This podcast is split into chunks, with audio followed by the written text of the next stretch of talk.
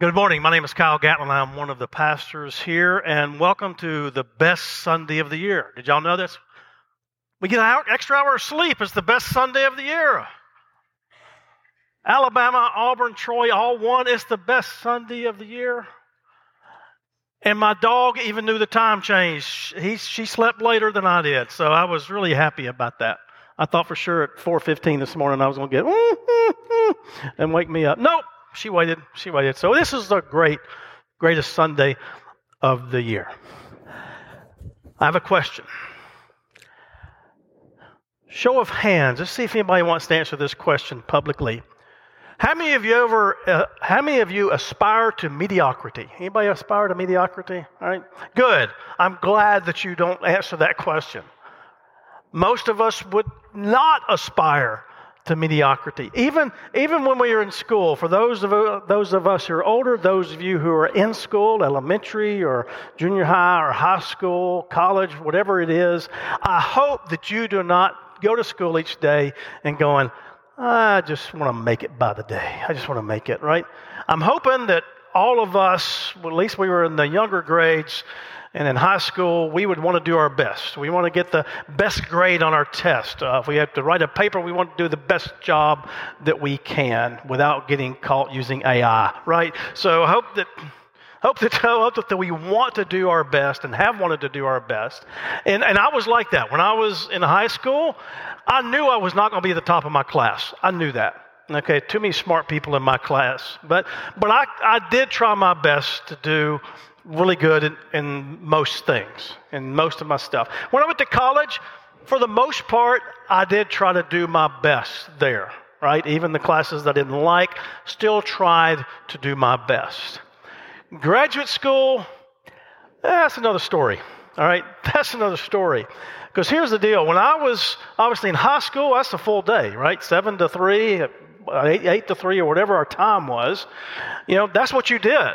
You were doing that five days a week. You go to college, and I didn't, I didn't have to work going through college. I did a couple part-time stuff, usually officiating softball and stuff like that. But I, I, didn't have to work my way through school. Some of you had to do that, and, and, uh, that's great. But when I got to co- uh, graduate school, I ended up, after one semester, I ended up with uh, the job. I moved off campus and was working at a church, and I was doing something that I knew I was called to do. I was working in a church. I was, I was called the assistant uh, minister there. Worked with uh, students and worked with older adults, but basically, I, I was the associate pastor for all practical purposes, even though I was hired.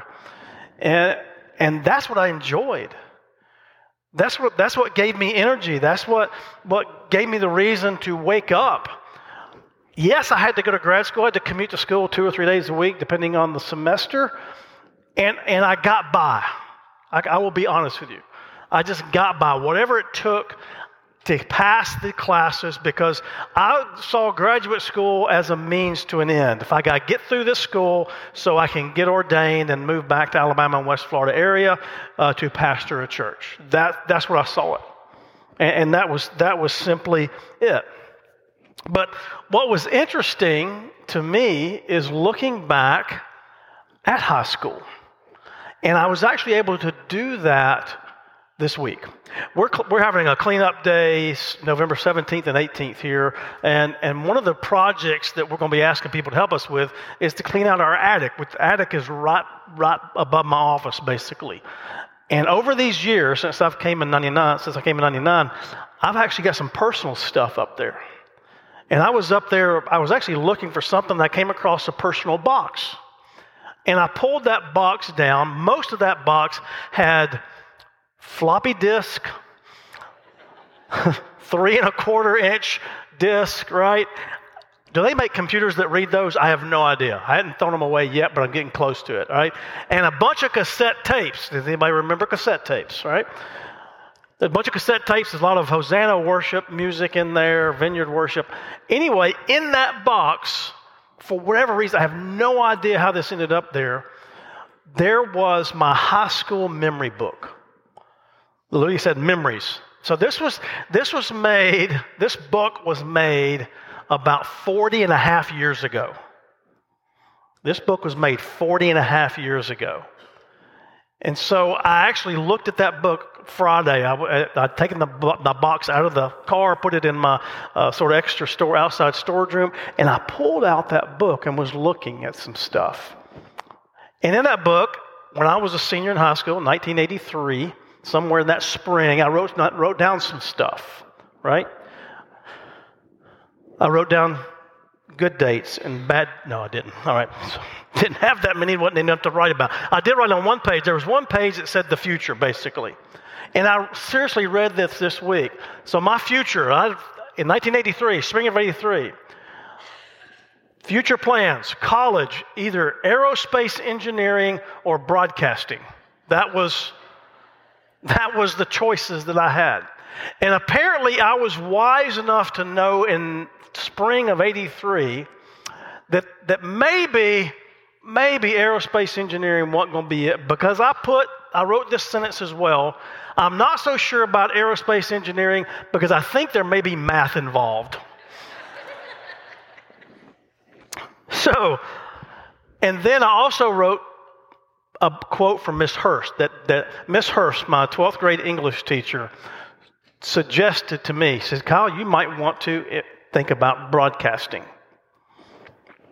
Okay, so here we are, 40 and a half years later from writing that. Obviously, I'm not aerospace engineering, right?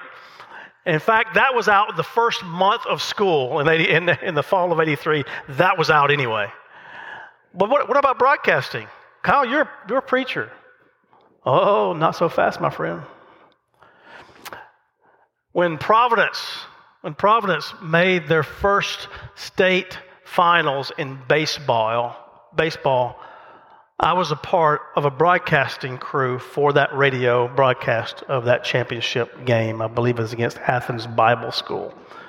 Uh, Land Darty, Blaine Stewart, me, and Taylor Barbie, I think, were, were on those broadcasts. And then when uh, Brady Johnson, Kirk Maddox, uh, uh Reeves were part of the HA championship baseball run. I, I, I broadcast a playoff uh, game from La Vergne, if I remember correct. And then there was an, another American Legion game that I broadcast at, down at uh, um, down near Rip Hewes, the name of that park down there. Corey Kugler and I did a broadcast together for this team back in, out, out of South Carolina. So I was in broadcasting. And actually, did y'all know we broadcast this service every week? And we added a, a podcast. So, in a sense, I'm actually doing broadcasting, right? But how many of us have are doing what we thought we would do when we were in high school? Really, when you, you think back of what you thought you wanted to do in high school, are you doing it? Well, I hope, I hope when you were younger, when you were a child or junior high or high school, I hope you were not a person that thought like this. When I grow up, I want to file all day. I want to claw my way up to middle management. Be replaced on a whim. I want to have a brown nose. I want to be a yes man. Yes woman. Yes, sir. Coming, sir. Anything for a raise, sir. When I grow up, when I grow up, I want to be underappreciated. Be paid less for doing the same job. I want to be forced into early retirement. That was a Super Bowl commercial. That was a monster commercial that came out uh, during the Super Bowl many years ago. Here's, here's what I hope for all of you I hope you all want to be great. I really hope that you want to be great. In the next, this week and then the next three weeks, we're going to challenge you to be great. Because I hope that you want to be a great father. I hope that you want to be a great mother. I hope you want to be a great banker, a great accountant, a great doctor, a great boss, a great employee. I hope that you want to be great. And today and the other days, I want to encourage you to be great. We want to encourage you to be great in different areas. Like today, I want to encourage you to be a great witness. I want to encourage you to be a great witness. And here's a caveat to that. It's not, it's not being a, you know, we're not talking about a courtroom witness. We're not talking about that. we're talking about day in and day out, be a great witness of what Jesus is doing, has done, and will do in your life. That's what I want to challenge you to be. And, and here's, here's one of the things I want you to remember. In order to be a great witness, you've got to trust. You have got to trust. And that's not easy. That's not easy for a lot of us. Because the fact of the matter is, we've been burned. We've been burned by people we have trusted.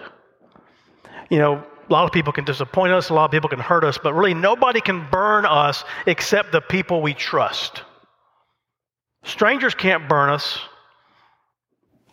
Most politicians can't burn us. We don't trust them anyway. But you know, we you know that but people close to us, people that we spent years, maybe decades building up a trust, when they break that trust, oh, it hurts. That burns us. And it's tough getting that trust back, isn't it? When somebody does something like that, building up years of this relationship, and then they they do something to break that trust, it's just tough to get back. And I think that's how some of us, maybe more than some of us, view God. You see, things, things have not been going the way that we had hoped in our family.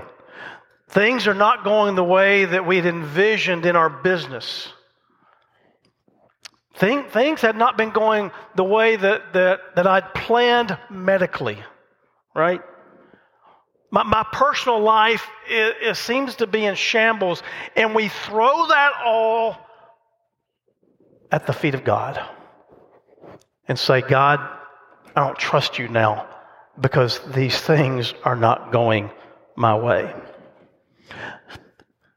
Consider this. What would have happened if the early church thought this way? What would have happened if the early church quit trusting God? And it really could have. When you look at the early church, things could have turned out differently had they not trusted God. And we wouldn't be here today if that had happened. I want you to consider this. The early church was be, began basically with 11 d- dudes. Those 11 disciples of Jesus, the 11 that survived, that, that survived after the crucifixion and after the resurrection and after the ascension. They had these 11 guys. They, they were the beginning of the early church. It didn't take very long for that early church to get started before the powers that be started identifying those leaders and took them in, arrested them. King Herod got James, and you read in Acts chapter 12, Peter and James were both arrested by King Herod. They were detained, obviously, because they were leaders of the way the early Christian church. The early Christian church began praying and praying for their early leaders. James was killed, he was executed. Peter, he escaped miraculously a couple times. So the early church really could have said, wait a second, God, I don't understand. We, we prayed for James. We trusted you with James's life, and he's no longer with us. And we did the same thing for Peter, yet he's still around. And 10 of those 11 early leaders, those disciples, were killed. Peter suffering the worst death. John was banished to Patmos to live out his days. But they trusted God, didn't they? They trusted God with, with their leaders, and now all their leaders have died. But the early church did not quit trusting God. And then the writer of Hebrews comes along and starts giving us this, this wonderful book. We have no idea who wrote the book, but anyway, he's giving us these wonderful examples from the Old Testament about trusting God. Hebrews chapter 11 is where we're going to be spending just a few more moments together looking at. But in this chapter, we call it the Hall of Faith because the writer keeps saying, by faith, by faith, by faith, and listing all these wonderful uh, big names from the Old Testament. They were great witnesses to what God had done and what God was doing in their lives when they were living. But it was their obedience to God that got them into the hall of faith. But here's what I want you to remember. Here's really what faith is. Faith is about trusting and obeying. And to trust and obey, we need to trust before we can obey. And that's what we see in Hebrews chapter 11. Over and over in this chapter, we find people who have faith because they trusted and then they obeyed. Like Noah in verse 7. By faith, Noah, when warned about things not yet seen in holy fear, built an ark to save his family. By his faith, he condemned the world and became an heir of the righteousness that is in keeping with faith. Noah, uh, if you have not heard this story before, Noah was told to build an ark. And I can picture God going, Hey, Noah, I need you to build an ark. Noah says, Okay, what's an ark? I mean, middle of the desert, right? He's in the middle of the desert. How much rain has he even seen? When God says he's going to flood the earth, Noah probably said, What's a flood? You know, never seen that much rain before. What are you talking about, flood? And then we told him how big the ark was. I mean, it was huge.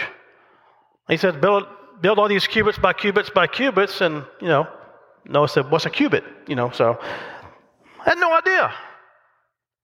Noah had to trust God. I want you to understand this. Noah had to trust God with the plans, and he had to trust God with, with getting the animals on, all that other stuff. He had to trust God for. Then he had to trust God that what God told him to build was actually going to float. No dry docks to test it.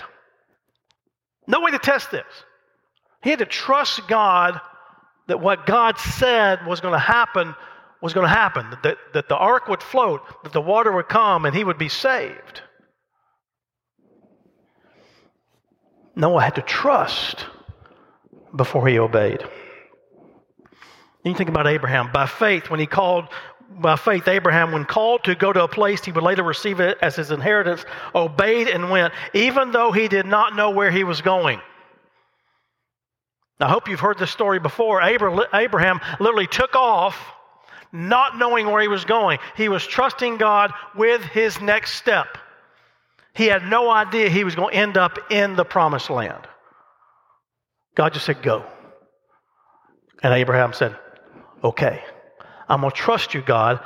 Don't know which way to go. Don't know how I'm going to go there, but I'm going to trust you with each step of the way. He trusted and then he obeyed as he went. Verse 13 says this All these people were still living by faith when they died. They did not receive the things promised. We're going to hit that up at the end of this chapter. But understand this they did not receive the things promised. They only saw them and welcomed them from a distance. I want you to remember that. They were still living by faith when they died. That's what I want to key on for just a second. They were all living by faith when they died. Can that be said of you and me? Will that be said of you and me? They were living by faith when they died. In other words, they were trusting God and obeying when they died. Today, there's four ladies that have died who are members of our church since the last All Saints Sunday, roughly 360 plus day, days ago. And we remember them today because they were living by faith when they died.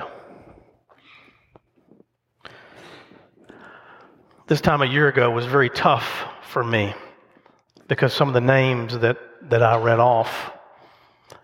This year is a joy, literally, to read off these names because of the wonderful people they were. Sarah Brewer. It's fitting that, well, of course, we're starting in alphabetical order, right? But it's fitting that Sarah would be the first one. If not simply because of this one wonderful story. Did y'all know Sarah Brewer was a six cow wife? Did anybody know that? She was a six cow wife. What are you talking about, Kyle? Well, when she was dating Joe, who eventually would become her husband, Joe was going to ask her to marry him, but he needed an engagement ring. He sold six cows to buy the engagement ring. So she is, Sarah is a six cow wife. She was a lady in every sense of the word. She was a school teacher for many, many years, but beyond that was always someone that was a part of her family's life, particularly her grandkids and her great grandkids in her last few years. Her last few, few years were spent living by faith at Covenant and also as part of the respite care at Dothan First United. Geneve Brooks. Geneve was a daughter of an evangelist mother. Not an evangelist father, but an evangelist mother. So it was really sort of a natural fit for her to marry a pastor. And when she, she married, ha- married Harold, it was really a natural fit for her. She and Harold came to Covenant um, a number of years after Harold had officially retired. So they had moved here to be closer to their daughter Jenny. And, and Harold, who had started out in a United Methodist church, this was the closest one to him. So they came to our church. And they came to the 11 o'clock contemporary service in the gym. You want to know why? Because it was 11 o'clock. They purposely made sure they arrived about 11:20 on most on most days. But what was cool about Miss Geneve is when Harold died, she didn't give up. She actually jumped in. She became a part of a small group, and all you got to do is ask Ellis Golson and Josh and Josh Tom, Thomas about their experience with Miss Geneve being a part of their group, even through COVID. She also jumped in and was part of our prayer team and part of one of our prayer hosts on Wednesdays here. Martha Cornegie. For many years, you could not drop off your child in our nursery, in our children's wing on Sunday mornings without seeing this loving face and welcoming arms. And actually, Martha's whole life was about kids. She was a special education teacher in the public school system. And then, even after she had left our church, she was working in other churches, t- keeping care of kids up until her illness prevented her from doing so. Jan Snyder, for those of you who have been seeing part of our parts of our orchestra at different times during the year over the last number of years jan snyder was a very very vital part of our music ministry playing french horn and with our orchestra and if if you never tried to play a French horn, don't. Don't try. I'm just telling you. All right? She's also part of our tri state community uh, orchestra as well. And even, here's what, I, here's what I loved about Jan that even when she, her health did not allow her to attend or participate in music ministry, she never stopped supporting Covenant. And I can tell you with confidence that she still is. She still is supporting our church. So let us pause in these moments to give thanks that in Christ their lives will never end. Would you please stand?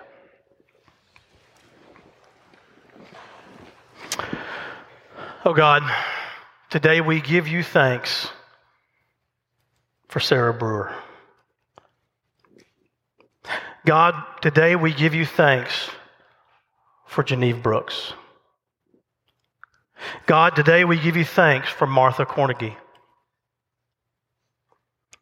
And God, today we give you thanks for Jan Snyder.